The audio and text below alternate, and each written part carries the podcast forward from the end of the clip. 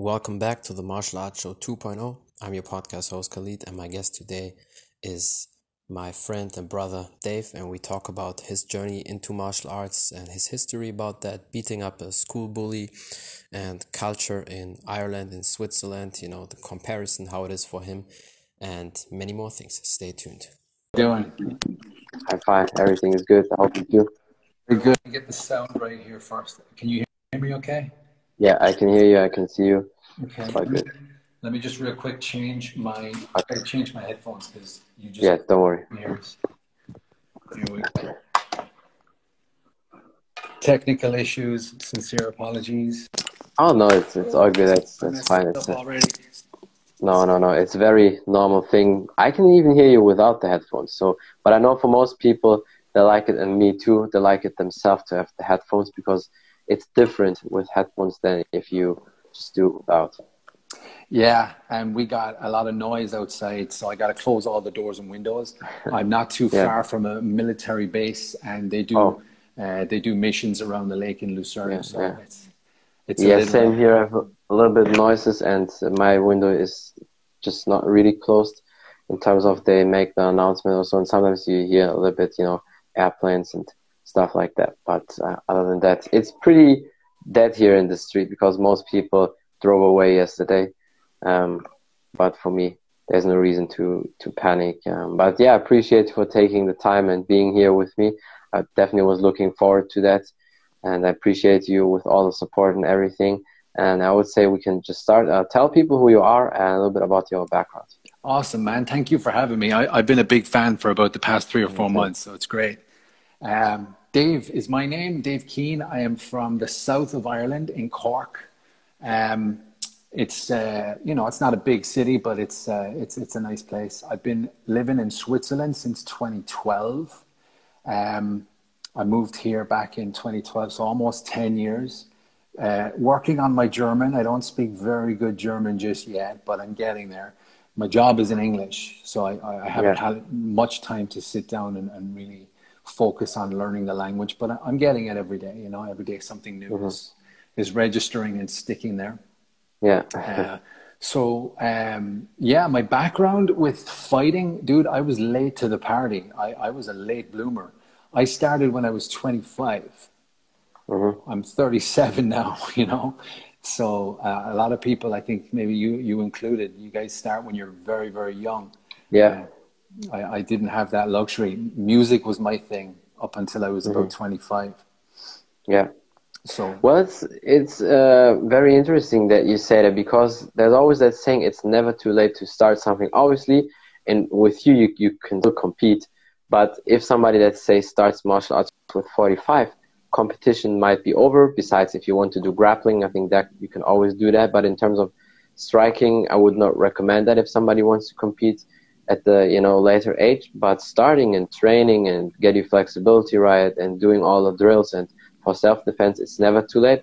But of course, the earlier always, and it's not just martial arts. I think the earlier you start things, if you want to achieve something, it's always better. Especially when we kids, we have different brain to pick up things. But before we dive into all these details, um, as a kid or teenager, did you do any other sports? Uh, because you're from Europe, so probably you also liked soccer, football for us, so, or was it anything else? Yeah, I played like the the normal sports, I guess, growing up as a kid. That we, in Ireland we've got hurling, which is like, um, I guess in America you call it like a cro- lacrosse. Um, it's Yeah, a, yeah. cross between like rugby and like American football, I guess, essentially. Yeah. It's uh, you play with a stick in a field like a rugby pitch. Um, Mhm. uh, football as well. Um, basketball. I used to play a lot of basketball between the age of thirteen and seventeen, and then from seventeen, music took over. But uh, yeah, I, I've been pretty sporty in my teens and, and Yeah. before. And then uh, I guess music just took over, and I, I never like I took a karate class when I was like six. Um, Yeah. I never did really any martial arts until I was 20, 25, you know. Yeah. And uh, are you pretty tall, or why do you play basketball? Because usually the pre- the tall ones they always you know play basketball. Was it just uh, interest for you? Yeah, six two. Um, I was I, I'm six two now. I was maybe six, well five five eleven, almost six foot, I guess. Yeah. When I was playing, when I was younger, Um, so average, I was above average height wise, and I yeah. guess I was good because I was fast. I was super skinny mm-hmm. and fast. So yeah. we had a good team. We had a lot of success in the in the circuit mm-hmm. there. Um, but you know, uh, my my passion was always music and the fact that I just wanted to to to to have a beer in my hand and listen to some good music. and I was a drummer. Yeah. I was a drummer in a band, and I just music just took over my life. You know, so I stopped actually mm-hmm. doing a lot of sports because in the evenings, yeah. like say for example, Friday evenings and Saturday evenings w- would be the games. And yeah. when I was 17, 18, that's when I started going to bars, you know. Mm-hmm. So that kind of yeah. I mean, Ireland and UK is has also pretty good music scene, especially rock and you know all these legends, and that's why I think it's no surprise that that you got hooked with that as well. But uh, in terms of martial arts, and especially your time back then, uh, was there a big martial arts scene in Ireland? Of course, Ireland is a small country and it don't have too many um, million people like in other countries. But I can just say here from Germany and even back then, or maybe like 30, uh, 40, 50 years ago, there were always some karate uh, schools from what my coaches told me, the, the early ones that came in the late 60s and 70s, karate, taekwondo, and stuff like that. But we all know in Europe, football is always our main thing. But the martial arts scene, of course, with the time grew, and especially in my region because I live in Cologne, that's three hours from Amsterdam. I'm in one hour in Holland, so we can train a lot of times with the Dutch kickboxers, which is definitely good for us. But uh, the martial arts scene is definitely pretty okay, but it's still small compared to other countries. So how was it in, in Ireland? Do you think back then it was very small or almost nobody did martial arts, or was there still some people doing it? Yeah, there was huge presence of karate and taekwondo and mm-hmm. boxing. Large, yeah. large presence there. I, I, never really had any interest in it. At that point, it was just a case of um, I was six and I just didn't enjoy being in a class full of people just doing the same. Yeah, yeah. I, I, just thought it was dance. I thought it was a dance move, and I'm like, I just want to headbang. I, I, I don't like, I don't dance. Um, but yeah, I, I, remember there was boxing classes around for kids that my parents said, "Do you want to go to? Do you want to sign up for this?" And I'm like, I just don't have any time for it, you know. Um, I remember seeing a lot of my friends progress, getting their tips on belts. I guess you have on Taekwondo. Yeah, yeah. I remember hearing that, and I guess that was the seed that was planted then. And um, th- like I never really enjoyed fighting. Like even in school, I was bullied a lot in school, so my self confidence was completely shot. Mm-hmm. I thought it was just madness that someone would purposefully get into a yeah. fight situation. Like mm-hmm. to organize a fight between me and some other guy made no yeah, sense yeah. to me. yeah, and it's something also very common the bullying. Uh, how did you get out of that uh, or how did you manage to, to deal with that? You know this is something i still ask myself today. I have no idea how i survived that. I was bullied from the age of 12 until i was 18 and mm-hmm. i was afraid to go to high school every single day. I, I used to have a group of friends and I would look around each corner to see if my, my, my bully was there. And yeah. I would I would go around the other side of the school to avoid him, and then I'd get into my group of friends, and I'd be safe, I'd be cool. Um, but like with nowadays, with cyberbullying, where That's you know crazy, yeah. m- my bullying stopped when I left school, and I went home. Um, but with nowadays cyberbullying, you take out your phone the comments yeah. are still going. The hate is still there you know? So i, I don't want to say that my problems are more or less than than nowadays but i genuinely have no idea how i survived that without going absolutely yeah. crazy. Yeah.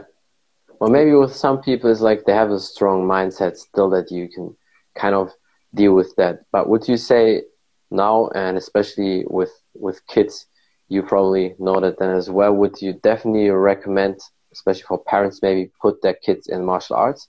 100%.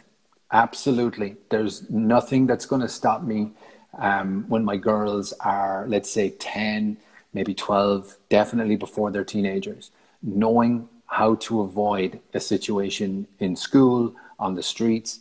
I mean, I'm, I think I'm going to have a very difficult time mentally when they're 16, 17, because you can have a drink when you're 16 in Switzerland. Yeah. Um, so when they go out to friends' houses, when they're on the streets, when they're walking home at night, you know, it's not a very dangerous place where we live, but all Yeah, it takes is just one guy, you know.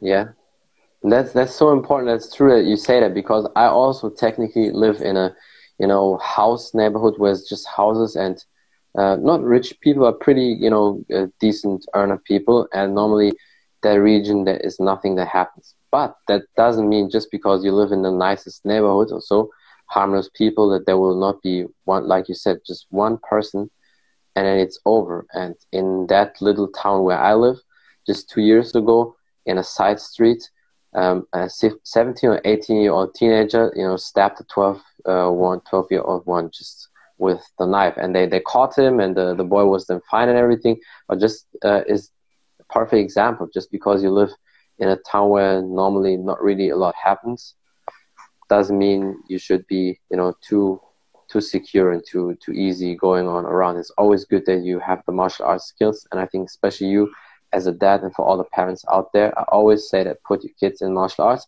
and not just because of you know attacks on the street in general with the bullying. Because I think if probably back then you had the martial arts skills, you, if you would have grabbed that bully, he probably would never ever do anything again to you. That's the thing. That's why it stopped when I was 18. The like when I hear someone say violence doesn't solve anything, I'll give you one beautiful example of when violence solves everything for me. I, I caught my bully. He was on his own. I had enough. I just snapped. I hit him. I hurt him. Uh, I went. Uh, my dad was collecting me from school, and I ran after hitting him and putting him down. Uh, I ran into the car and I just started crying. I was like really, really scared. We got home Mm-hmm. and I told him what happened. And like I went to school like the next day and everything stopped. There were like he used to he never hit me. He never punched me. He never beat me up. But he would do this, you know, every day. I'd pass him on the street and I'm like, I was scared. I was really scared because I vision I visualized him hurting me. Yeah. And that was worse than anything. Um, but the one time where violence solved everything for me is the one time I snapped and I just started hitting Yeah. him until he was down and I walked away. And every day after that, he left me alone. You see, and that's and was he a big dude? Was he like thick also? Or was it just normal your size? And He, Yeah. he was way smaller than me. He just had a lot of dangerous friends. yeah, He was just one of those, you know, those, um, what would you call it? Like those, those little guys at the back surrounded Yeah, by yeah. the, surrounded by the big guys in the suits with the muscles. yeah, you know? yeah. And that's One what these, drove me yeah. crazy. Yeah, that's typical. And I remember that in my school time, also there were always people like that, and they, they think they're very special, but they're like you know just little, you know, piece of shit, dirtbags, and as soon as you hit them, that's over. And that's a good thing. Why I'm happy that my parents immediately put me as a kid into martial arts because of that. And you know, especially when. And I think you're long enough now in Switzerland, but in countries like Germany and all these a little bit softer countries, the parents here they're always different. They always say, "Oh, no violence," and go to the teacher when they come with the bullshit hand sign, "Hey, stop," and all that. And that might work, you know, that's good for distance, but they will not work in long run. And uh, parents always from our backgrounds, because my family is from Morocco, and I think all the Arabic families, Turkish families, so they always tell their kids, nobody has the right to hit you or bully you, and if something happens, you hit them back. And if you get to the principal office, we will deal with that because that's also another thing what holds uh, what holds back a lot of uh, people here. And I told that to my little cousin as well when he came over from Spain because they lived first in Spain and now they're here in school. And I told him if somebody attacks you, you fight back. And if they you know call us because I gave my number to, to the school because back then my uncle uh, six years ago he couldn't speak that well German and so I deal with the things I said to him. Don't worry, I will deal with it. I will talk with them once, very harsh, and then they will not say anything from the teachers or principals. And I think that helps when you have that secure, you know, thing, the background in your mind. Okay, if something happens, my parents back me up. If you know, I not just defending, never start anything, but just defending. I think it's very important. I mean, you saw that as soon as you did it, and I heard that from many other people. I had John Hackleman uh, on my podcast, the Pit Master. He was Chuck Liddell's coach and now Glover Teixeira's coach. Yeah. When he was 13 and he was uh, growing up in Hawaii, and the Hawaiian people they didn't like the blonde, you know, white guys because he had his, he was blonde, long hair, white, and they also bullied him. And then he was 13, and one day in the cafeteria, he picked up the school bully and smashed him. And since then, nothing ever happened. Beautiful. And he always used to uh, take his lunch money away because in America they always give the kids lunch money for school, and that's why he came up with the the slogan "Don't let anybody take your lunch money away." And that lunch money can also literally mean nobody takes your UFC title away, nobody you know picks you up on the street and stuff like that. And I think it's always as soon as you, fa- it's not just for martial arts, it's for something in the bigger picture. Whenever you are ready to face your fear, that's a done deal. Then you're out with your problems. Absolutely. I can't wait to get that phone call from school in about, with say 10 or 10, 10, 10 or 11 years. My first mm-hmm. question was, how is her cardio? Did she use the jab? I, I told her to use the jab first, you know. I can't yeah. wait. That's going to be my best day. no, but I think it's it's definitely very good that you have that attitude because a lot of people always back away from you know authorities or so-called authorities. And these people no disrespect to teachers and principals they are very important and a lot of them do a wonderful job. But most of them don't have that martial arts experience and they don't know how to deal with these situations. Maybe these teachers were bullied as well as kids and then they come still with the same bullshit solution like 30 40 years ago when there were kids up to the kids. Yeah. and that has to change. And that's why sometimes it's good when you maybe have a teacher or uh, principal who has a little bit background of that and understands it. Because and you know that as a dad and i'm sure every parent out there as well it's normal for kids sometimes that they fight that it's a little, they get a little bit rough especially for boys that they grapple a little bit uh, push each other. That's very normal yeah. And but if somebody attacks you, you have to defend yourself. And there's many many examples of people when they defend themselves, and then that's it, and nothing ever happens. Yeah, and that's going to translate to later on in life. You know, when you're uh, working, when you've got a job, and you're competing for a position that your peers want to go for too. Like we all have colleagues, we all have friends that we work yep. with, um, but some people are not as accommodating in the office space, for example, and there's office bullying too. And you know, yeah. without resorting to HR, you can solve it. Obviously, in, in, an office space, you don't want to get in someone's face and use the yeah. jab, but that mentality is is going to translate on in life. So when the bullying happens in school and you deal with it, sometimes bullying can happen when you're an adult too, and you deal with yeah. it with the same mentality. You know, so I think that's very very important too. It's true. And then you see that sometimes that behavior on way older people when they're already over 30 or 40 or so, and they still have that I got bullied inside their body, inside the, the soul, the mind, because it never went off. And these are the people who are very insecure when they're way older and they still have that mindset from back then.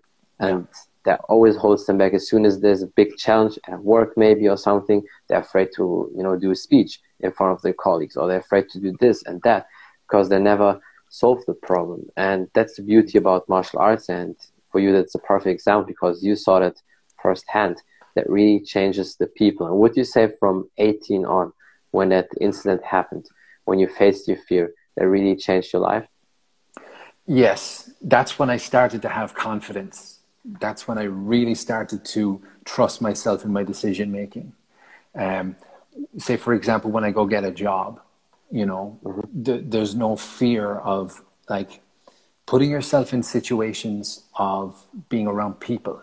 Um, i was always afraid like you, i'm speaking to you now as an adult but i was afraid of being around like large groups of people for fear of would another bully be around yeah. I, i've dealt with one but there could be more you know yeah. And later on, I started to get more confident. Like, not because I learned how to fight or fight my corner, because at that point, I still didn't have any martial arts training. My mentality was different.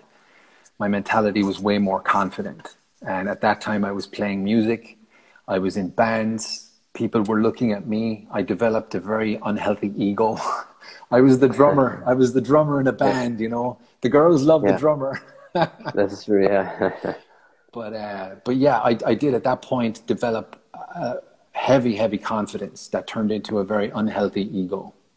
Mm-hmm. And Yeah. from, from that point, then, um, that was between 18 and 25. And then at 25, my ego was dealt with very swiftly when I started martial arts. Mm-hmm. Uh, I was working in a nightclub and I had no martial arts experience. I was working the door. I was, Oh. I was listening to your podcast last night and the guy was just uh, bringing back so many memories. I was, what's Yeah. his, what's his name again? It begins with G. Yeah, Genghis. Genghis, there you go. And I was watching it and I'm like, you know, this guy's probably very heavily trained on the door Yeah. in, around a lot of dangerous people who are drunk probably. And I, Yeah. I, had no martial arts experience. I wore a big black jacket and I, I shaved my head and I had a big goatee, like, just like you. Yeah. and uh, I, I had no martial arts experience at all. And then my coach, my later on coach, uh, came back from holidays. He got his purple belt and he opened his own jiu-jitsu school. And he's like, you, you know, you should come do jiu-jitsu with me. And that's that's how it began for me. So I started to fall out of love with music, and as a UFC fan, I started to understand the ground game and how jiu-jitsu worked. At this point, I had no stand-up, no boxing, Muay Thai, anything. I just started watching UFC fights. I was a UFC fan, and Yeah. at that point, I was just hooked on jiu-jitsu. So mm-hmm. that, that's where it actually began for me at 25. That's awesome. Yeah. There you can see sometimes how these different circumstances can really change your life, and uh, especially with the fight game. Yeah. And how was it for you then when you started martial arts? Because in Ireland back then, I think the grappling scene was still not very heavy. I know John Kavanagh was the first, probably even from Europe, first brown belt in jiu-jitsu. And um, I'm sure in Germany, like 12, 13 years ago, it was also not many people doing jiu-jitsu and grappling. I mean, judo was always there, and pure wrestling, Olympic wrestling also. But uh, how was it for you? The basically humble beginnings, as people always say when you start something. learning how to tap that that's a humbling experience I, I walk into the gym uh, i remember just being full of ego full like I, I know how to watch a ufc fight that's how i began i just Yeah. i had no fight experience and all of a sudden i have these old older teenagers tying my legs and arms up like shoelaces choking me I mm-hmm. can't defend. I don't know how to defend any of this. And I'm like, okay, something needs to change here. I have this, as I said, unhealthy ego. I was the drummer in a band. Yeah. You know, uh, people were watching me. They were there. My friends were there to see me. You know, it was all about me. And then I go to the gym, and this skinny little kid over here is making mincemeat out of my arms and legs. Uh, humble beginnings, you said it. That's exactly what it Yeah. was. Learning how to tap quickly so that I wasn't injured. Um, Yeah. But consistency is the key to all of this. Like martial arts, music, work, whatever you're doing. I was just very, very consistent. My coach trained on a Monday and a Wednesday and a Saturday, and I would be there every Monday, every Wednesday, and every Saturday. Um, I would be first there and last to leave. You know, very cliche, Awesome. but that's because that's only because he was driving me to and from the gym.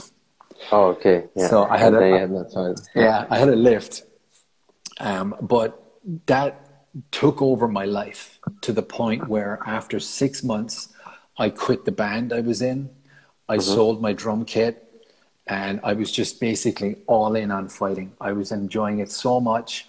Um, you know, limping out of the gym, going every day with a sore neck. You know, but I was still loving it, and I'm like, something's clicking here. I'm injured. Yeah. I'm sore, but I still want to go. You know. Uh, so once I started to learn how to defend myself, once I started to learn how to attack, that's when the bug bit my arm, and I'm like, I'm all in on this. This is awesome. Yeah, I definitely can see that it's a big passion of you. And so that was basically your first martial arts you did was jiu-jitsu. And after that, when did you start with the striking? So what actually happened was the coach was my, my coach Kieran. He's so good. He got recruited to um, a mixed martial arts gym, and he said to me, "You should come up and do the classes up there with me." Now, like obviously, you know, I was a UFC fan, but I was afraid of boxing. I was afraid of striking. I didn't want to get hit. I didn't, didn't really enjoy it that much. In jiu-jitsu, you have the option to just tap and it's done. But yeah. getting hit in the head, you know. Uh, so I started taking Mondays and Wednesdays classes with the previous gym where we started, and then Tuesdays and Thursdays it was the boxing clinic. It was actually the MMA clinic. It changed its, uh, it rebranded to the MMA clinic. So uh, I was doing really well in jiu-jitsu and the owner of the gym said, "Hey, you should consider doing a like an MMA fight. I think you're like I think maybe he was baiting me to get me to pay a higher membership fee at the gym, but I was just a UFC fan throughout all of this and I'm like, uh, you want me in the cage? You want me to be a cage fighter? Sign me up." So I thought, you know, it's, it's I see UFC fighters, uh, striker versus grappler. I'll just be the grappler. So I get in there, my first sparring, I get my nose beat off me. I get absolutely cut. Um, but I never took a boxing class. I just did boxing sparring. That, that's how I learned. And I started sparring a lot to the point where I mm-hmm. started to learn faster. So yeah. guys were taking classes for six months and I was already six months ahead of them. Mm-hmm. You know, so I would incorporate like big, you know, the this typical fake like big overhand rights into a takedown. Sometimes I'd clinch and pull guard. I would pull guard yeah. in an MMA fight. Did you ever hear anything more stupid? well, some people do. Even Nate Diaz pulled guard when he fought against Masvidal. So some mm-hmm. some of them are like that. But I think uh, that's a good proof for yourself and for other people also to see that sometimes when you get in the deep waters, when you get in the hot action, basically you learn pretty quick because you have to, you have to adapt, and that's what you did, and that's why you didn't really need the classes. And later on, I mean, you can always take classes, but for a lot of people who don't know that, when you go to pro classes, it's not a typical class like you are used to, maybe with okay, everybody in a line, and then they show everybody the technique and everything. You just do it with the pros, and the coach comes in, okay, and says, tuck your elbow a little bit more like this, turn your left hand like this. And then you just follow what the good guys do, what the pros do, and then with the time you adjust with them. And I think that's the best way to learn, especially when you're a little bit experienced a little bit more. And I mean, for me was um, when I started with 14, really getting into Muay Thai. I had the luck, and still to this day, my Muay Thai coach, um, he was a heavyweight, still a heavyweight, but a very good fighter. Always won the tournaments. Uh, he's also Moroccan, so there was also for me a thing I could definitely not drop out or you know not go to training because then my dad would always call and ask if I was there. Yeah, no That's quit. Good, yeah, and I think it's a good discipline thing because even if at that time maybe as a kid sometimes you don't like it, then you can't skip it, but that's good later on and that left me no choice. And my then two years later, I added the taekwondo uh, onto that, and my taekwondo coach still to this day, I have the same coaches. He was in the first Olympic Games in '88 in Seoul in South Korea when taekwondo was for the first time ever Olympic. He placed seventh, was 10 years in a row German champion, won European and world tournaments. And so when it's one thing I had maybe lack in my life, then it was this with the coaches. And I think then you can see also the difference between good coaches and not so good coaches, especially now with Instagram, with all the people who coaches, who do coaching, who you know do the seminars, and where so many people go to different gyms, you definitely see the levels. Absolutely, and that's the key: having a good coach. You need a good coach in school. Yeah. My my the classes I was good at were the classes where I got on very well with the teacher. When yeah. when I was not good at a subject, it's because I didn't have chemistry or didn't like the teacher or the teacher was just nasty or the teacher was just old school. Um, but with my with my coaching also um, I wouldn't change any any one of them. I had many coaches for many disciplines um, but they were all great people and they all really encouraged me and yeah. Um, threw me into the deep end as you say you know and they didn't you know pamper me or baby me when I, when I was doing something wrong they would really get in my face and say, I, I didn't ask you to do it that way, you know? Yeah. Um, one of my, one of my coaches, Jake, he always kind of said, protect yourself at all times. and he would just That's walk true. around. He would walk around the gym like you're not even in a class. You're just finished an, an, another class Yeah, that he wasn't even involved in. Slap in the back of the head. Protect yourself at all times, Dave. I'm like, all right, Yeah. man. Yeah, I think it's a good, uh, cool drill because this, this is just fun one. But imagine, and that drills you because imagine you you're in the parking uh, Yeah. place, the grocery store, talking to a friend, and then some idiot comes from the side wants to hit you. With that drill, you're ready. You see it, you know, from your peripheral vision from the side, and then he comes, and then you just, you know, immediately can counter it or block it. And that's why I think it's not too bad to. That stuck that with me. thing. Absolutely. When I go out, I don't go out that much, especially nowadays. When I go out, I walk into a room and I'm like, you know, a nightclub or a bar, and I'm like, okay, where are the exits? Because if stuff goes down here, I go kind of like Liam Neeson mode, you know. I start. yeah, you need to. Yeah. yeah. I don't know if that's a good thing or a bad thing.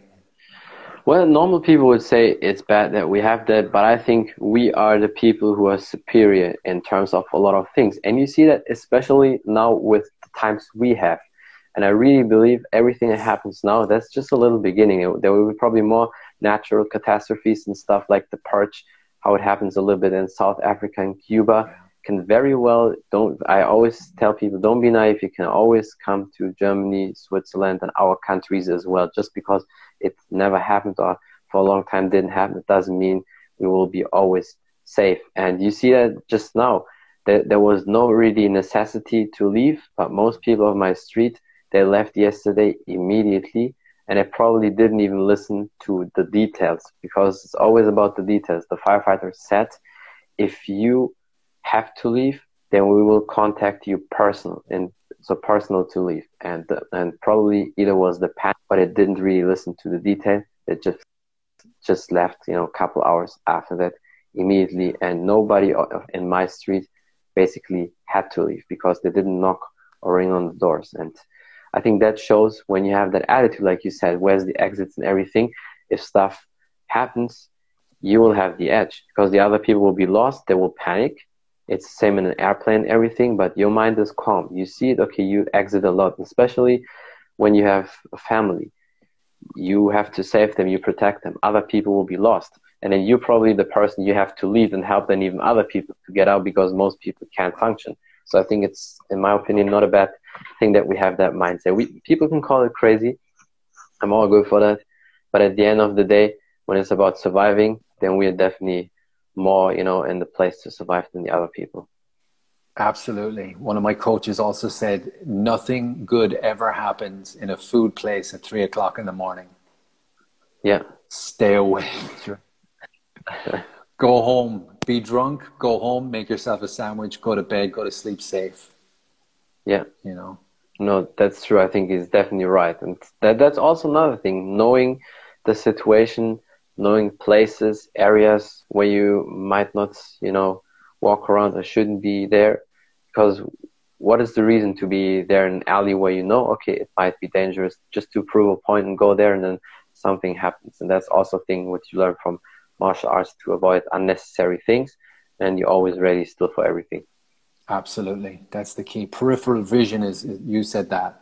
That that's yeah. that's the key. Understanding your surroundings. Like I was listening to your podcast last night about, you know, uh, street fighting techniques and, you know, yes, not, not always the case that you can run away, but at all costs, stay away from the places where the danger zones are. Food places yeah. at three o'clock in the morning. Um, just be be aware that if you're on your own, that you have a way home, uh, whether Yeah. it's Uber, taxi, a friend picking you up. But don't walk the streets at night. You're putting yourself in danger immediately before any danger presents itself. That's true, and especially with the night. I mean, we're not like animals. Even with uh, some people have very, very good eyes, but it's still night, and you and it, you still need that little time to adjust, and it can be too late. And people can hide very easy. Can be too many people, and that's why don't just avoid that. And that's why I'm not really a nightlife, you know, fan. Not just because I'm afraid also of the streets. It's not the case. I would go if I need to, but I don't see the necessity um, to do that. It's always better. Plus, we as athletes, when if you really want to be healthy and do the martial arts for real, um, you shouldn't have too many nights where you where you stay awake until one, two, three in the morning. Always have to a little bit earlier sleep. I know I'm guilty of that a little bit too because of my podcast sometimes. But as soon as I have that level where I can more and more dictate the times, even with the American people, then it will change. After 10 p.m., there will be no podcast anymore. So maybe if it's one day at the Joe Rogan level also. yeah, yeah, absolutely. Yeah. Last night you you were on till about 12 o'clock at night, and yeah. I wanted to go to bed, and I just couldn't turn it off. And I'm like, okay, all right, I'm going to blame you for this one if I'm tired tomorrow. You, you can. It's, it's absolutely no problem. I, I take it on me because uh, yeah, it was definitely great with her, and I had no choice basically as well to you know stay awake like that. But that's you know sometimes you have these these days, but I try to avoid it as, as much as possible because it's it's not the best way. Um, if you're a true martial artist, you always you need to be sharp, have good sleep, nutrition, everything on check. And when you when you trained, when you started, and you did the grappling, the boxing with the sparring, and then did you add other styles as well? Um, I have a very uh, I have a very dicey record to my status. I tried Muay Thai, and you know the Muay Thai clinch around the back of the neck for the knees to the body. Yeah, I got choked out in that. Oh, I don't I don't enjoy getting kicked, and I don't enjoy kicking um, especially Muay Thai style. So yeah. I, I tried Muay Thai and I, I just wasn't tough enough at the time. I was really skinny, like like 79, 80 kgs. Um, but at six two, that's that's too skinny. You know, I had no muscles yeah. at all. I had nothing. I was skin and bone. Um, so when I started, it was just I incorporated jujitsu and boxing, and I would use my um, like the, the, the kicks. I would I would feint in a kick to the calf, for example, and use that to set up either an overhand right or yeah. go in for the takedown with a fake overhand right. So I just started learning. The only other one I, I, I learned was wrestling because my coaches said you have to stop pulling guard. It is not a good yeah. look. Uh, so when I stopped pulling guard, I really started to focus on my takedowns and getting takedowns was I, I, I started enjoying that too. So I yeah. really worked hard on my wrestling, um, cage work, pushing a guy to the cage, using the cage as the barrier, getting him on my shoulders, and going for that big takedown slam. Then being in the top position and using my jiu-jitsu. So that's that's the only thing I really learned extra from jiu-jitsu and boxing was was wrestling. Mm-hmm. Yeah.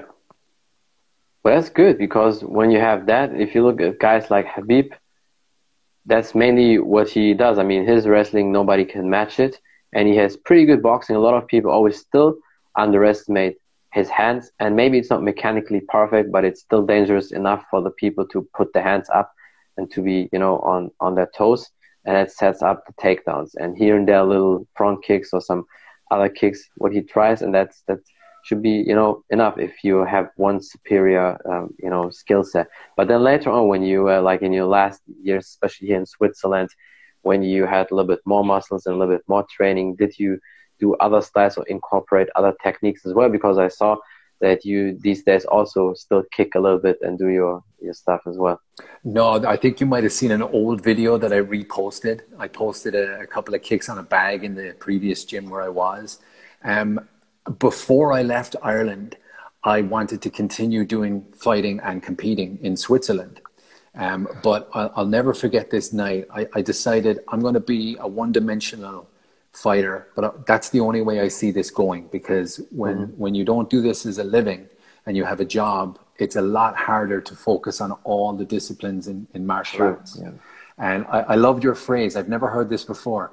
Partial artist yeah, that's, that's what uh, John Hackleman always said because yeah. basically in martial arts, you uh, what he always said you need to have some sort of striking. It can be Muay Thai, boxing, karate, whatever. Wrestling, jiu-jitsu, because if it's only jiu-jitsu, you still lack the wrestling because then you just have choke the submissions, but the wrestling is still you know, different. If you have only wrestling, a lot of wrestlers, as you know, they, they lack the chokes and the submissions. So these three and then you and conditioning because imagine you have perfect martial arts skills but you're unconditioned you have zero cardio you have no power that will also not last long and when john Hackleman said that i thought about that well definitely makes sense it does it, it, really yeah. does that stuck with me um, so i left ireland in february of 2012 And in November, was it November of 2011, I was at a fight night and I mm-hmm. saw, I was, uh, my heart was set on just doing boxing and knocking these guys out on their feet and just forgetting about my jiu-jitsu. And I saw yeah. a grappler versus striker in November in my hometown. And I was cage side. My guy was fighting next, and I was watching this fight. And this guy got absolutely murdered this guy was a boxer and he could not land a jab. He could not land anything. He couldn't land, he couldn't get his footwork right. This guy just had him wrapped up and taken down yeah. multiple times over and over again. And when he, when he got taken down, I just remember these huge over like huge bombs from the top landing on this guy's body, and he was making that beautiful noise when you get hit in the body, where it's like, yeah, yeah. And I just remember thinking, I need to change my plan here because I'm not going to survive that. Yeah. So I decided not to do martial arts any further. I was going to do like an MMA fight as a boxer. And I saw mm. this fight and I just went, I would have been murdered. I would have been killed. You got to stay on all points. Yeah. So I just decided to do boxing when I left when I left Ireland. Just boxing. I've forgotten about mm. my jiu-jitsu. I forgot about my wrestling. I've just focused on boxing since I left. Yeah, but do you still practice wrestling and jiu-jitsu? Because I, I can imagine there will be still skills there. It's never completely gone out of your system. I practice it in my head when I watch UFC fights. Okay. I would love to go rolling again. It would be nice, but I just don't have the time. You know, it's a time yeah, issue. Yeah.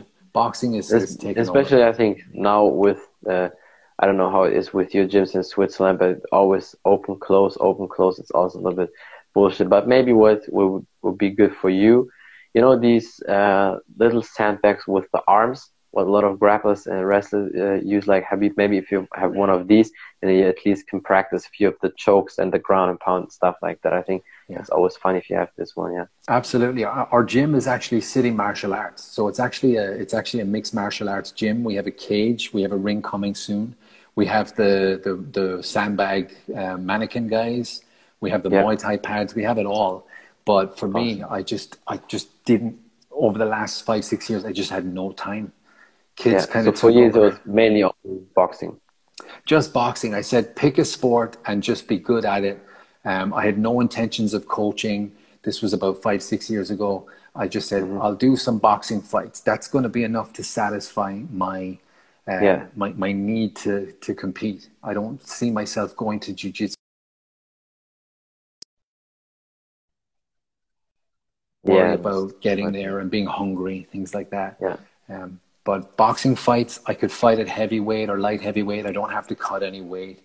Um, yeah, so what, basically, focus. 91 kilos at least when you did the boxing fights. Yeah, I put on a lot of weight since moving to Switzerland. I used to fight at 80 kgs and now I think I'm almost 95 to maybe 97 kgs, depending. Yeah. So, well, that's that's good for for your height. It's, it's normal. Yeah. Um, yeah. Then you can still you don't need to cut. Just fight at heavyweight because heavyweight for the people who don't know it, if you weigh 91 kilo, basically 202 pounds, then you can fight at heavyweight yeah. in boxing. Yeah. yeah. Why stress yourself? Exactly. Can, yeah. Exactly, and the, the whole part about weight cutting is that's the worst part about fighting. Yeah, true, and it's I think it's very unhealthy. And like uh, Firas Zahabi said, GSP's coach, it's like legal uh, cheating, you know, because they're just they're just on that weight. For example, you know, Kamaru Usman, UFC welterweight champion, 170 pounds. For 30 minutes, he's did 170 pounds. 30 minutes later, he's probably already at 180, 185. Next day, he's at 195, walks around 200 pounds. So, yeah, why not, you know, make all the fighters whatever they weigh and then just look at the numbers. And if there's a fluctuation between one and five pounds, find a solution in that and then just let them compete there. That's what ONE FC does. ONE FC does basically no uh, water cut. And that's good. I don't mind if uh, fighters have to cut like between one and five pounds through nutrition. You can do that if for one month you reduce the calories, 300 calories. I mean, they're professional fighters; they get paid for that, so they can do that little sacrifice. But the water weight cuts in these 24 to 48 hours is definitely not good and dangerous. We saw many times people had kidney issues and all that. Yeah, kidney stones. It it dri- it drives out the kidney stones. And if I yeah. know, I did I did the water weight cut um, one time, and I know quite a few people who got kidney stones, and it is the worst, most humiliating recovery because you're in the hospital, you've got a catheter, uh, the pain, the recovery time. It's just you know, the surgery. It's insanity, and it's caused by this water weight cut. You're you're basically killing your body to just come down and then immediately go back up. Uh, yeah. and I just said, I, I, can't do that. Plus, that water weight week is just awful. If you have a job, if you're having to focus on your job that yeah. week, and you got to yeah. go to the bathroom every five minutes, it's insanity. True. Yeah, it's not good. It's the same with with some of the bodybuilders when they dry themselves in the last week and everything, and then they reload. So it's it's not good. That's why just fight at your national weight class, and then you don't need to. Because at the end of the day, it's always skills. Because if we look at guys like Adesanya, his weight class 185, and he normally just cuts 10 pounds. If so, it's or Colby Covington. He walks around 180, 181, and I'm sure he does a lot with nutrition. And in, in that week, it's just five pounds to cut, and there's just a little bit sauna and, and heat and then you get down to that. So um, yeah, I'll just have a lot of muscles, and then it's easy to get that out.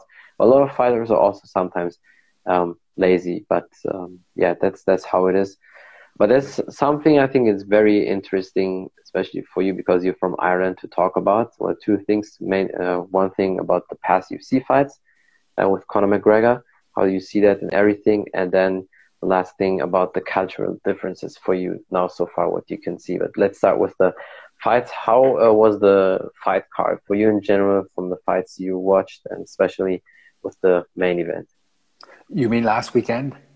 Yeah, with Conor. The, with Conor, um, I mean, I've kind of my whole dynamic on what I used to do for fight nights. I used to not go to bed. I used to watch every single one of them live. I'd have a can of Red Bull at midnight. My girlfriend would go to sleep you know. Um, yeah. But since being married and having kids, like Sunday is a very important day, and if I if I'm not up to speed and ready to go at nine o'clock on Sunday morning, I'm in big trouble at home. Um, so I've stopped watching the full fight cards live. Now, fortunately or unfortunately, uh, my kids are my alarm clock, so they wake me up at like five thirty every goddamn day. so when I wake up, it's, it's main, main, event main event time, right? Main event, yeah. So I stick on the main event. Like I watched um, at the weekend, I watched Wonder Boy versus mm-hmm. the Brazilian guy. Yeah, yeah. Gilbert Burns. Yeah. Um, I watched the last three rounds of that fight. That was a great fight. Um, yeah. It was. It could have been more exciting, but I don't know. They were but just very tentative. Nobody wanted to take that huge yeah. step. You know. True. Wonder Boy. I don't know what he's got left to prove. I don't know if he's going to yeah. be a top contender anymore, but that's the thing. I think he will be always in the top because the only people who can win against him, it's like that with the grappling. Yeah. Um, that with Pettis, I still see there's an accident. I mean, that's a thing that can happen because Pettis has also flashy things and kicks, and Wonderboy was just not ready for it. Because when a lot of people think when Pettis back then jumped, it was Superman punch like this. But what he did, he turned it a little bit into a basically hook. Okay. That's when he caught him. And I had his dad, I had Ray Thompson on my podcast, and he's also martial arts legend, has a lot of knowledge about that. I mean, Wonderboy's 38. I don't see many people beating him. Obviously, with that, how Burns beat him, Usman will do the same, maybe in a more aggressive fashion. So that's unfortunate because I really like him and want for him and especially for his dad that he wins the UFC title. But maybe his only choice is if he sticks around like Glover Teixeira. Glover Teixeira is 42. He will fight against Blachowicz. That's uh, Glover is John Hackleman's guy, so they will fight in October. They pushed it from September to October. Yeah. So that's, I think, the only uh, choice Wonderboy has if he ever wants that title shot again. He probably has to stick around until 40, 41, 42. Because if at some point Wonderboy still beats every contender in three, four years, Dana White has no choice but giving him the title. But that's yeah. why the was like that because Burns knows if it would be pure striking, Wonderboy would have outclassed him. And we saw that sometimes in these little exchanges at the end of the first round, that one head kick Wonderboy landed. Second round, most judges or most people gave it to Wonderboy, but then obviously last round, grappling, and that's, you know, then you can't do much. And what many people maybe don't know, Wonder Boy's, uh, you know, uh, his family with the Machado. So uh, Carlos Machado, he was in his corner. That's um, the husband of his sister. Okay. So, so he was in his he was in his corner. This time he talked a lot. Normally it's always Ray Thompson because it's striking, and then but this time he was there. But you know, a guy like Gilbert Burns with that high level grappling, if you know at least almost the same level, then you probably will lose. And that's why it's a little bit disappointing, but I've kind of expected it because that's the only way to beat Wonderboy. Because if you remember back then when Tyron Woodley beat Wonderboy, it was kind of the same. People thought it was very boring. But against Wonderboy, you can't rush because if you rush in against Wonderboy, he will sidekick you, counter you out with the sidestep punches and stuff like that. So, yeah, that's why yeah, he, he, it's exciting to watch when he executes. You know, I mean that that stance, that yeah. wide stance, and the fact that his hands are down. It's like, mm-hmm. oh, something's gonna happen. Something's gonna happen. Yeah. Here we go. and then it just didn't happen for him. He got smothered.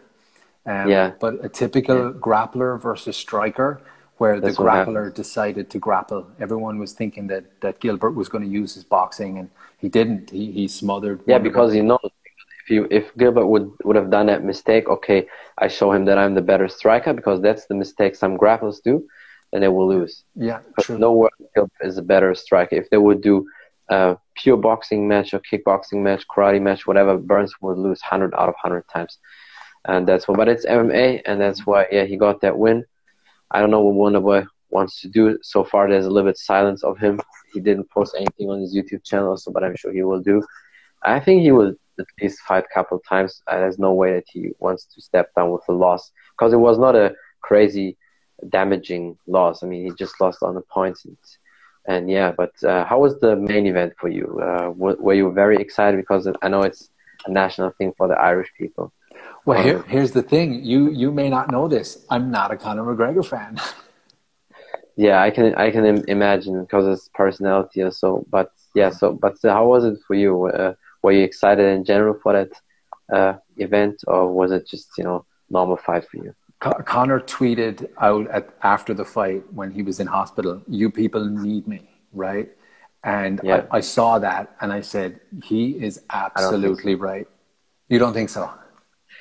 Yes and no. I think people need him, but at some point, you know, he will be 34 next year. One day he needs to retire, and the sport will move on. That's why.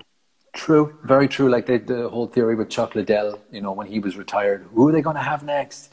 But they will always next one. Yeah. When when it comes to the excitement, like I'm not a Conor McGregor fan, but the only fights that I have watched live are Conor's last fights, the last five yeah. fights. Um, I wake up on a Sunday morning. If I'm not watching uh, the fight live, I will go and have my breakfast I will tidy up the place. I will get the girls ready. We'll go for a walk. And I'll come back before lunch and I'll watch the fights that just happened last night. For Conor's fights, it's like him or hate him. I'm a super fan of the excitement he brings. And I have to watch Conor fight live. I don't want to go near Facebook or Instagram and hear and hear the, the, the reaction or what happened. I need to watch it live because it's exciting. Yeah. Um, yeah. The the animosity this time round was was generated from from nowhere. There was True. issues about the uh, the donation to Dustin's um, uh, foundation, but it just got so personal. And I thought the fact that Conor has not learned from the Khabib trash talk that you don't get personal like that. You focus on yeah. your fight. You you get people invested, and he got people invested previously through being funny yeah, it didn't true. happen. It didn't happen yeah. this time. This time, I think um, a lot of people said that, and I noticed this too. This press conference, his trash talk and being angry and mad when he like really sounds it and like really gets his voice deep from his body, it was very much forced. And I think even though I, I think still if Conor and Jake Paul they would fight in boxing, Conor will piece him up because Conor is a real fighter, Jake Paul not. But the other things he said that Conor tried to convince himself basically that he's like that and, and everything enforces that it was true he tried to convince himself that he will win and that he will do the things and uh, honestly the fourth fight unless dustin poirier heavily underestimates Conor and says, "Oh, I beat him already three times. I don't really need to train a lot," and that's crazy mistake. Dustin will win again. And but that's far from the UFC because the UFC tries to do this. Conor will be sidelined for six to nine months. That's what normal doctors say. When you have that injury, that's what happens. And then in that time, I think probably by December, Oliveira and Poirier will fight for the title. And you see hopes that Dustin will win, and there is a good chance because Dustin is probably that now that Khabib is retired, the completers and the best fighter in that division, and they have that hope that Dustin wins because when Dustin wins, they want to make the Conor Dustin fight regardless. But when Dustin wins, you can imagine good for the money for the UFC when there's a title fight, and then they hope that Conor wins the title. But I don't see that happen that Conor wins the title against Dustin in general. True. It's going to be a strange one to market that, you know, a guy coming off three straight losses. Was it three losses or two losses? Yeah, it was.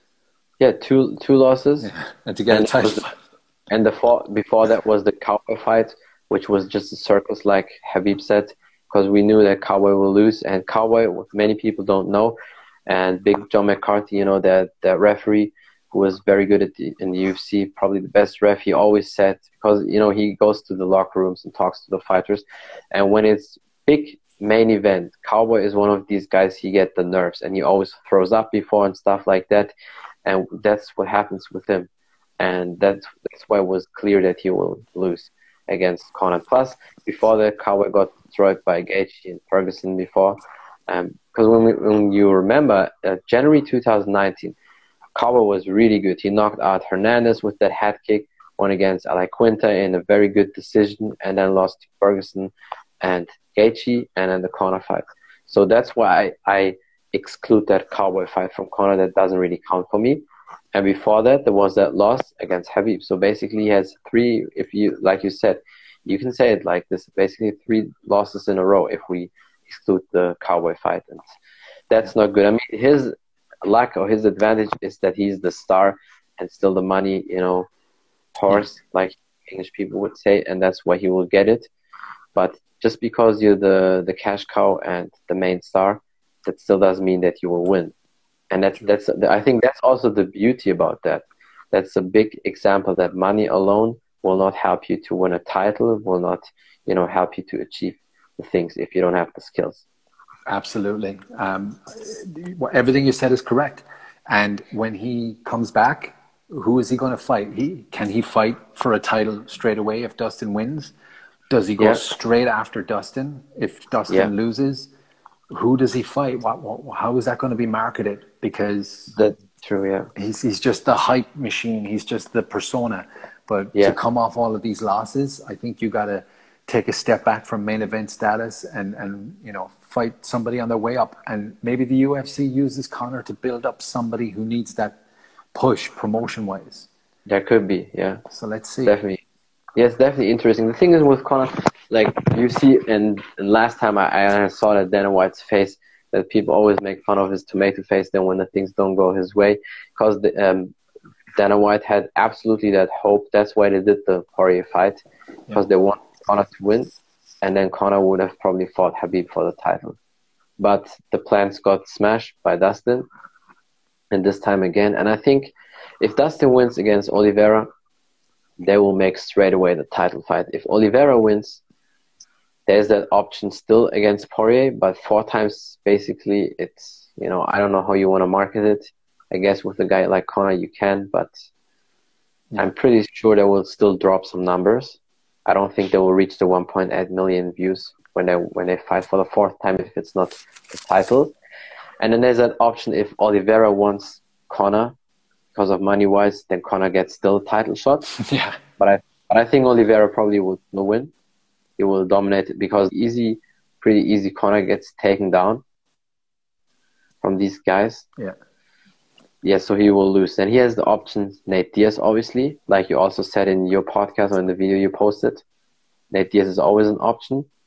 And then, of course, there is Tony Ferguson because they both have a lot of losses now, mm-hmm. and Justin Gaethje or Chandler as well. But with Gaethje, I think Gaethje will also murder him probably. Yeah. And with Chandler, I'm not really sure because Chandler, there's still things he needs to prove. He did a good fight up to that knockout against Oliveira, but I don't know if you know he can level up or match up with Conor, but it might be so. I think these will be my potential fights he could have. What do you think from the matches or from the guys?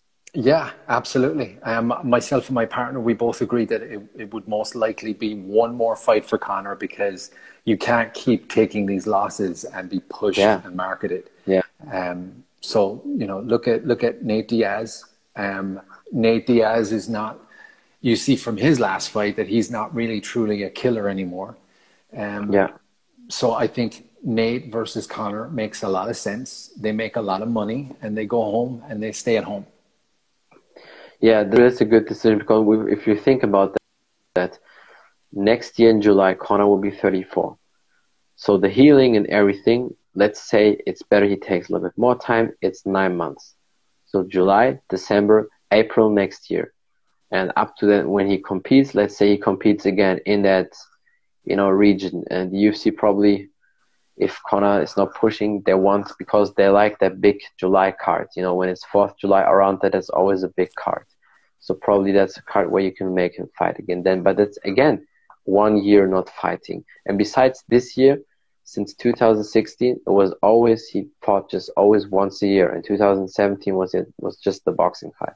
Yeah. So once a year with his skill set, which is not adapted in that time, it's not good and then he's 34 and imagine he loses again and then he will try that again maybe when he's 35 36 so i think conor has really one to maximum three good years and after that there will be only losses losses or he just fights people who are not in the top five but i don't think that's something he wants because a guy with uh, that status like him he needs to fight fight the top five people i'm sure he beats unranked guys he beats top 15 top 10 but is that something you want as a star?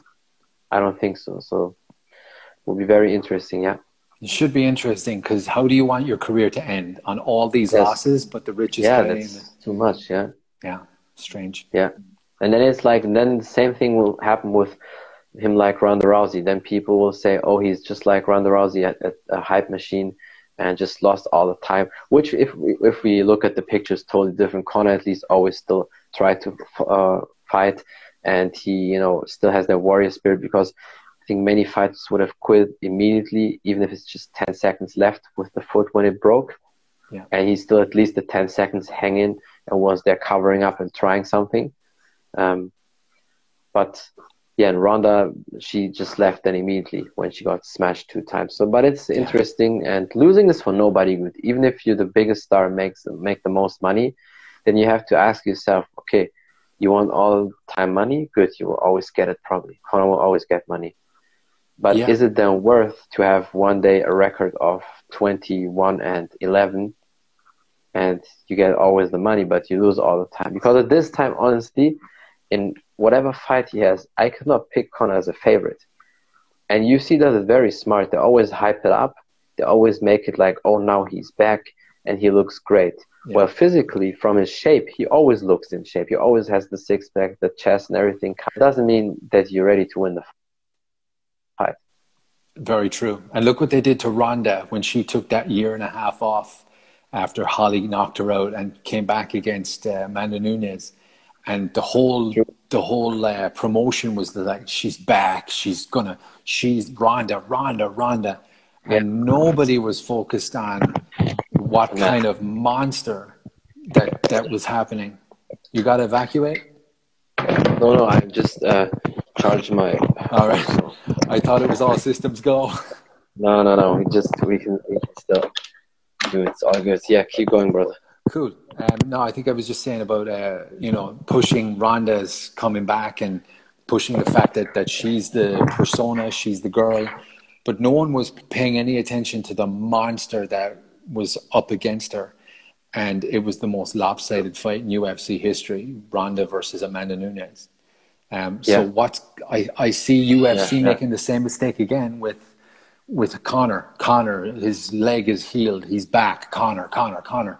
Meanwhile, some killer like Diaz, um, Oliveira, Dustin, uh, Gaethje, they're all chomping at the bit. They're all probably going to be very active over the next year.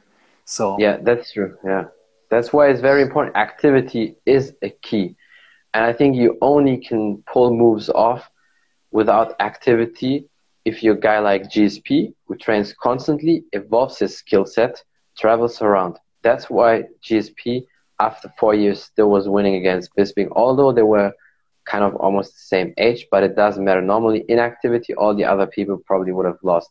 The only way to win still after many years coming back in that fashion is if you have a true superior skill or if you constantly train, walk around, travel to other gyms, learn new skills. And Conor is not that type of guy. He's a person, he wants to touch everything, he has a lot of money, fame, and he hypes himself up when it's a party, like, and then he laughs crazy, you know, his moves and everything. Yeah. But he's not that guy who trains a lot. And that's his, probably his downfall. I mean, like we said, you have to weigh up what is more important. Money all the time, good, he makes it. But at some point, you still want to win again, and not against bumps, not against like guys like, um, you know, unranked guys. We just call them out, and like Diego Sanchez or so, guys like that, or Cowboy. That's yeah. not that's not what you want as a star. But um, that will be very interesting. And then we spoke about Ireland. How is it for you? Uh, the cultural differences between Ireland and Switzerland, because now in that time, I think you definitely have a true picture about the two, you know, countries and culture. Absolutely. Well, I left Ireland in uh, 2012. I was 20. I was 28, and like my, I wasn't very structured like my day to day life, I was never really structured. So yeah. I would set my alarm and then I'd risk my, my career or my job for 15 extra minutes of sleep. Yeah. You know, but now I'm, I, I find myself getting up in the morning and, you know, like that, um, in the movies, you've got two types of mornings. You've got the person putting their clothes on while running out the door. And then you've yeah. got the dad sitting down, reading the newspaper, having the coffee, you know. Um, so, like in Europe, I guess in, in, Germany, the same with you. It's the same everywhere in Europe. It's kind of, you yeah. know, it's more structured. So I wake up, my clothes are already ready. Um, in Ireland, I would run around looking for my socks. You know, uh, everything is prepared. I'm very punctual. The Swiss and the Germans, you know better than me in Germany, everything is on time. And if it's not on time, why isn't it on time? You know. Sure. Uh, so the cultural differences of punctuality, in that sense, has has completely changed my life because of structure. Um, flexibility.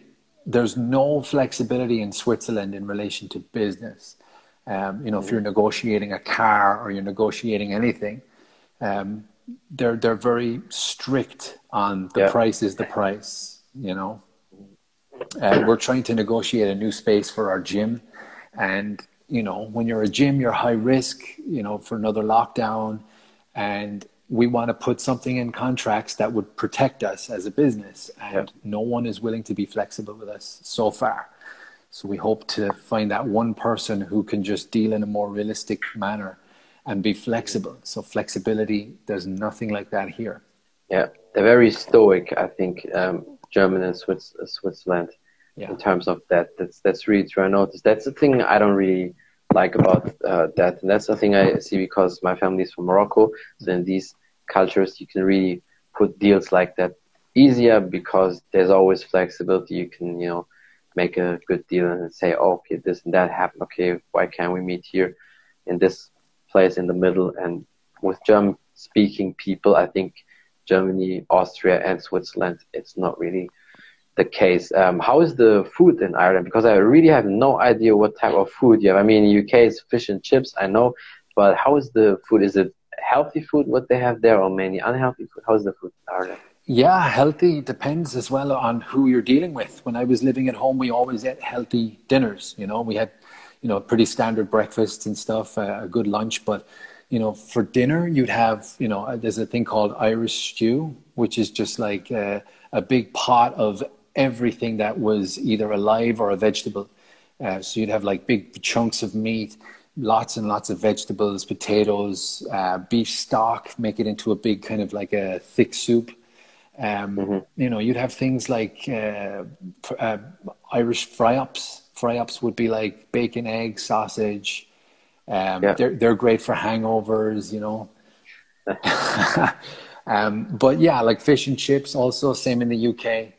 Um, Switzerland, obviously, there's a bit of a difference. Like the like the the schnitzels are beautiful. I love the fr- Yeah. like the big thick French fries here.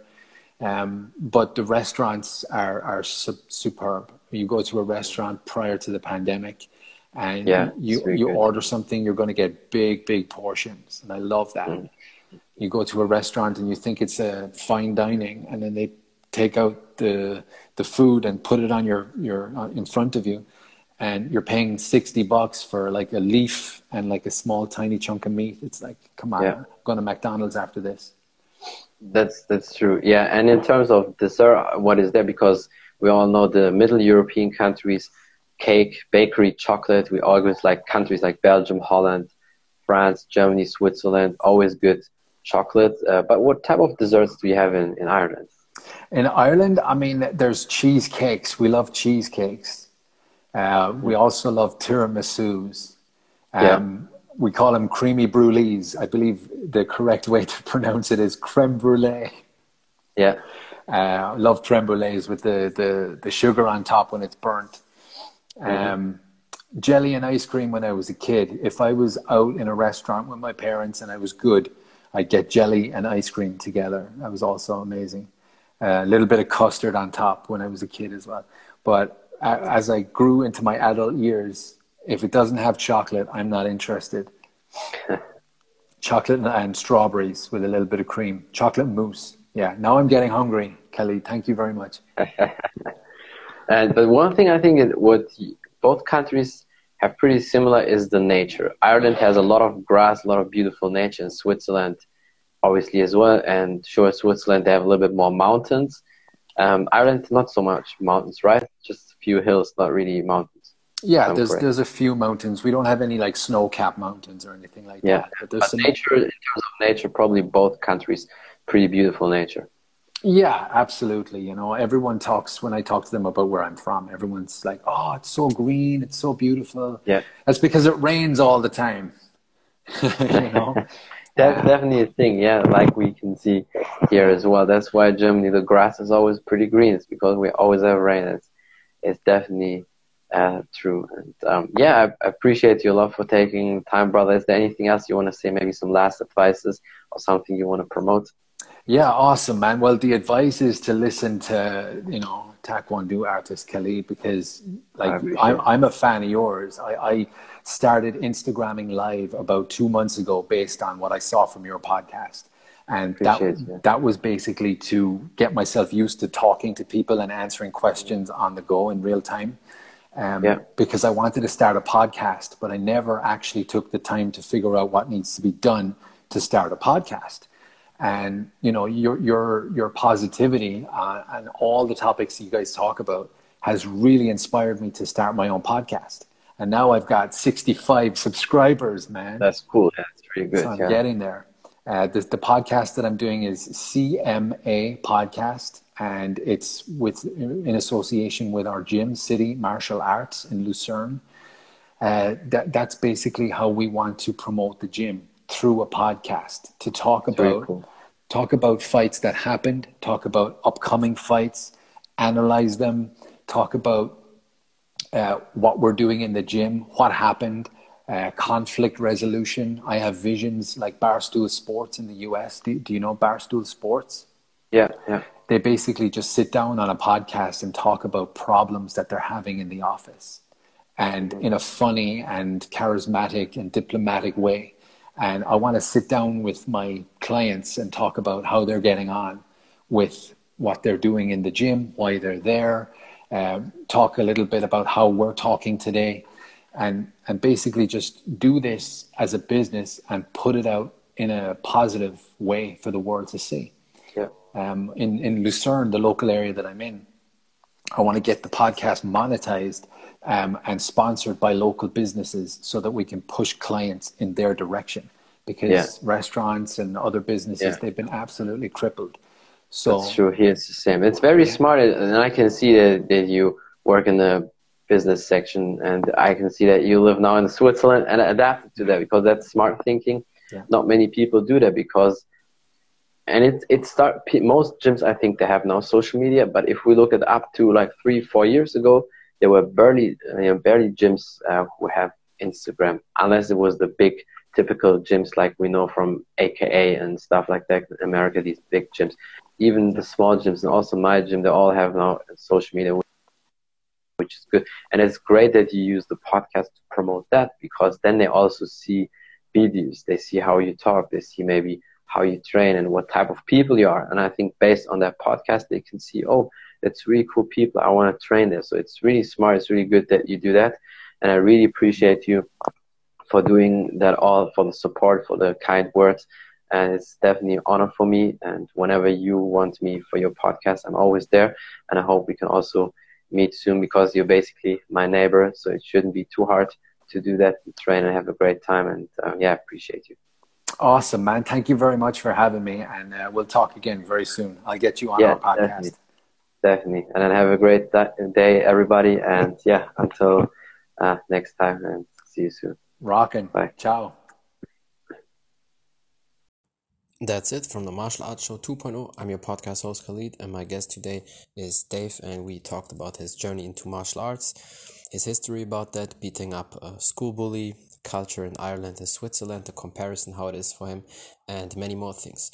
Thank you for watching. Thank you for listening. Don't forget to follow him on Instagram. Check out his amazing YouTube channel. He also has a podcast and also City Martial Arts. Check out this page as well. I will put it all in the description. And yeah, thank you for the support. If you want to know more about my podcast on Spotify, iTunes, but all available platforms, just type in the Martial Arts Show 2.0 and you will find it. And thank you for the support. Until next time, bye, bye everybody.